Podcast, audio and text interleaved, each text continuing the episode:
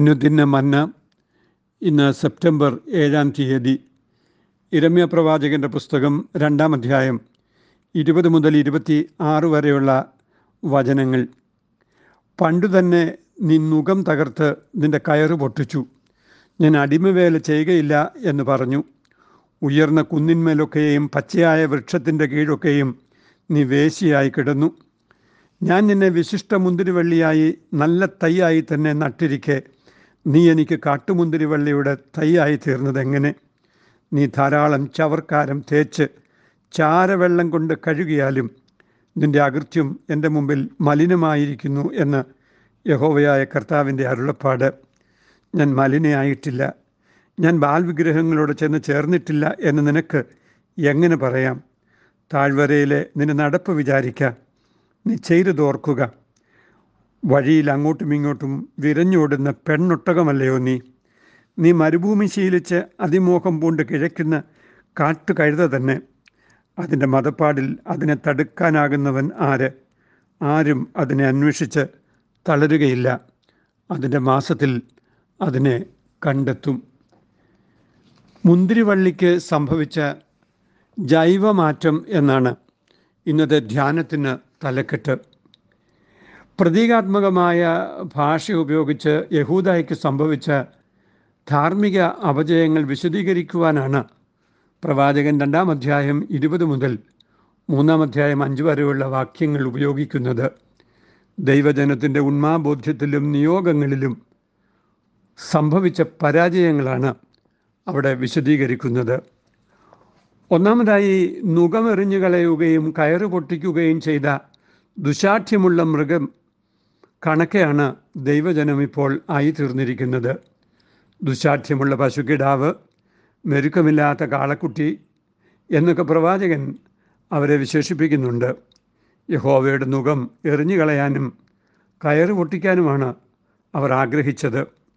യഹോവയുടെ നിയമങ്ങളിൽ നിന്നും സ്വതന്ത്രരായി അവർ ചെന്നുപെട്ടത് പക്ഷേ ഉയർന്ന കുന്നിന്മേലും പച്ചയായ വൃക്ഷത്തിൻ കീഴൊക്കെയുമാണ് എന്ന് നാം മനസ്സിലാക്കുന്നു.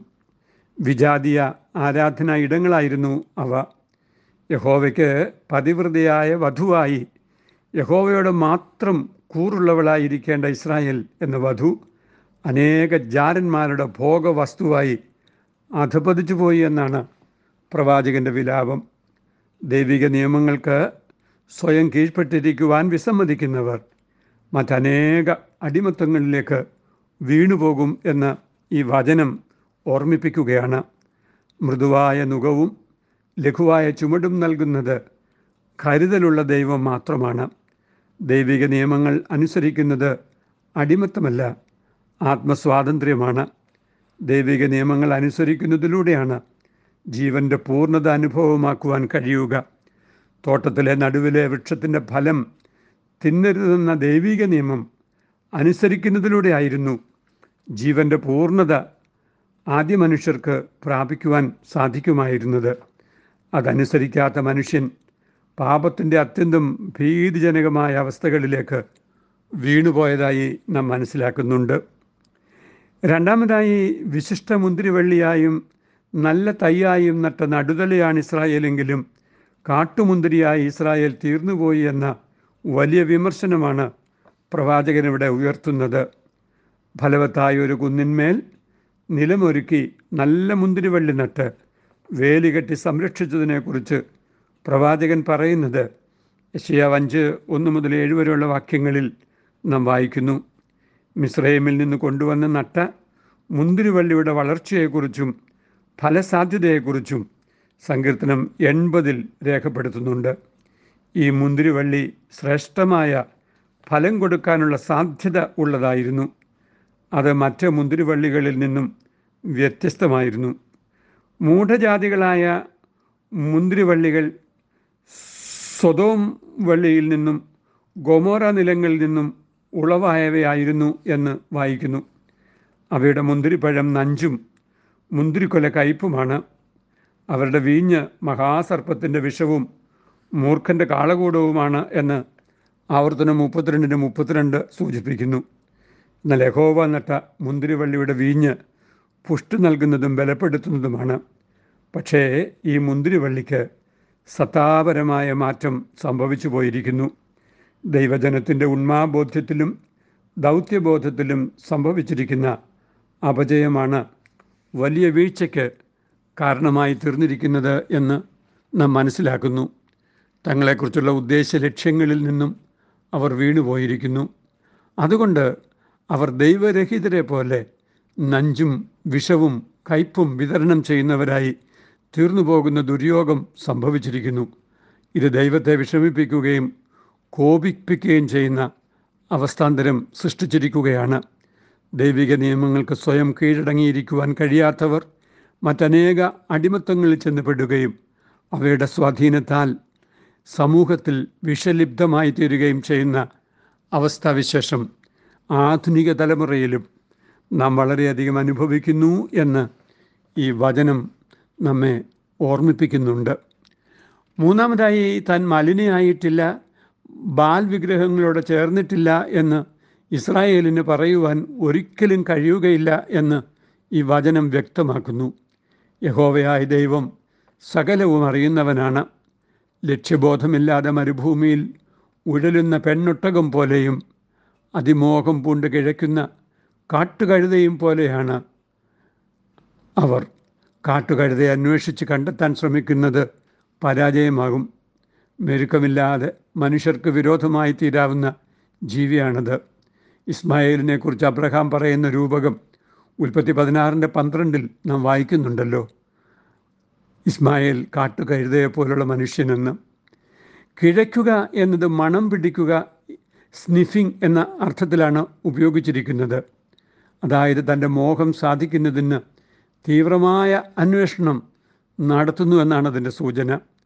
തന്റെ വഴിയെ വരുന്ന മോഹസാഫല്യമല്ല മോഹസാഫല്യം തേടിപ്പോകുന്ന മനോഭാവമാണ് അത് സൂചിപ്പിക്കുന്നത്. മനഃപൂർവമായ പാപമാണ് യഹൂദ ചെയ്യുന്നത്.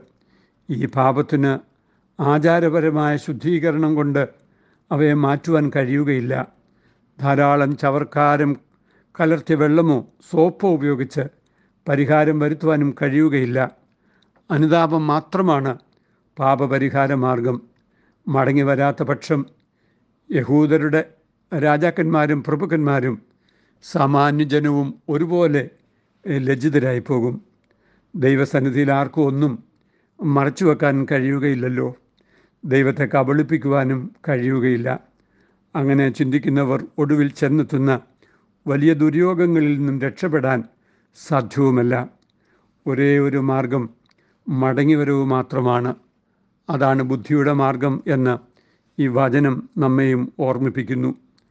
പിടികിട്ടാത്ത ഗർത്തങ്ങളിലേക്കും ഒരിക്കലും മനുഷ്യബുദ്ധി കൊണ്ട് പരിഹാരം കണ്ടെത്തുവാൻ കഴിയാത്ത അപജയങ്ങളിലേക്കും മനുഷ്യർ കൂപ്പുകുത്തുമ്പോൾ ദൈവിക ക്രമങ്ങളിലേക്ക് മടങ്ങി വരുവാനുള്ള ദൈവികാലോചനയെ സ്വീകരിക്കുന്നതാണ് ബുദ്ധിയുടെ മാർഗം. അതാണ് ഈ കാലഘട്ടത്തിന്റെ ആവശ്യമെന്ന് തിരുവചനം നമ്മെ പഠിപ്പിക്കുന്നു. കർത്താവെ നിന്റെ ശബ്ദം കേട്ട് നിന്നോട് പ്രതികരിച്ച് മാനസാന്തര അനുഭവത്തിൽ യഥാസ്ഥാനപ്പെടുവാൻ സഹായിക്കണമേ എന്ന് നമുക്ക് പ്രാർത്ഥിക്കാം. ലോകസുഖ സൗകര്യങ്ങളാകുന്ന പ്രതാപങ്ങൾ മോടിയോടു കൂടെ എന്നെ മാടി വിളിച്ചാൽ സുന്ദരനാം മനോഹര നിന്നെ പിരിഞ്ഞി ലോകയാത്ര പ്രാകൃതരം ജാരന്മാരെ വരിക്കുമോ വത്സലം? മണ്ണെ പ്രതി മാണിക്യം വെടിയുകില്ല ഞാൻ. ഈ മണ്ണെ പ്രതി മാണിക്യം വെടിയുകില്ല ഞാൻ. ദൈവമായ കർത്താവെ അവിടുത്തെ സ്വരൂപത്തിലും സാദൃശ്യത്തിലും സൃഷ്ടിക്കപ്പെട്ട ഞങ്ങളുടെ യഥാർത്ഥമായ ഉണ്മ നിന്നോടുള്ള ബന്ധത്തിലിരിക്കുന്നത് മാത്രമാണ് എന്ന് ഞങ്ങൾ തിരിച്ചറിയുന്നു. ഞങ്ങളുടെ സത്ത നഷ്ടപ്പെട്ടു പോയി അപജയങ്ങളിൽ പെട്ടുപോകുമ്പോൾ മടങ്ങി വരാനും യഥാസ്ഥാനപ്പെടുവാനും കർത്താവെ മാനസാന്തരത്തിന്റെ അനുഭവം തന്ന് ഞങ്ങളെ സഹായിക്കണമേ. അമ്മേൻ ഇത് കുവൈറ്റ് സിറ്റി മാർത്തോമ ഇടവകയിൽ നിന്ന് എ ടി സക്രിയ അച്ഛൻ. ദൈവം നമ്മെ അനുഗ്രഹിക്കട്ടെ. അമ്മേൻ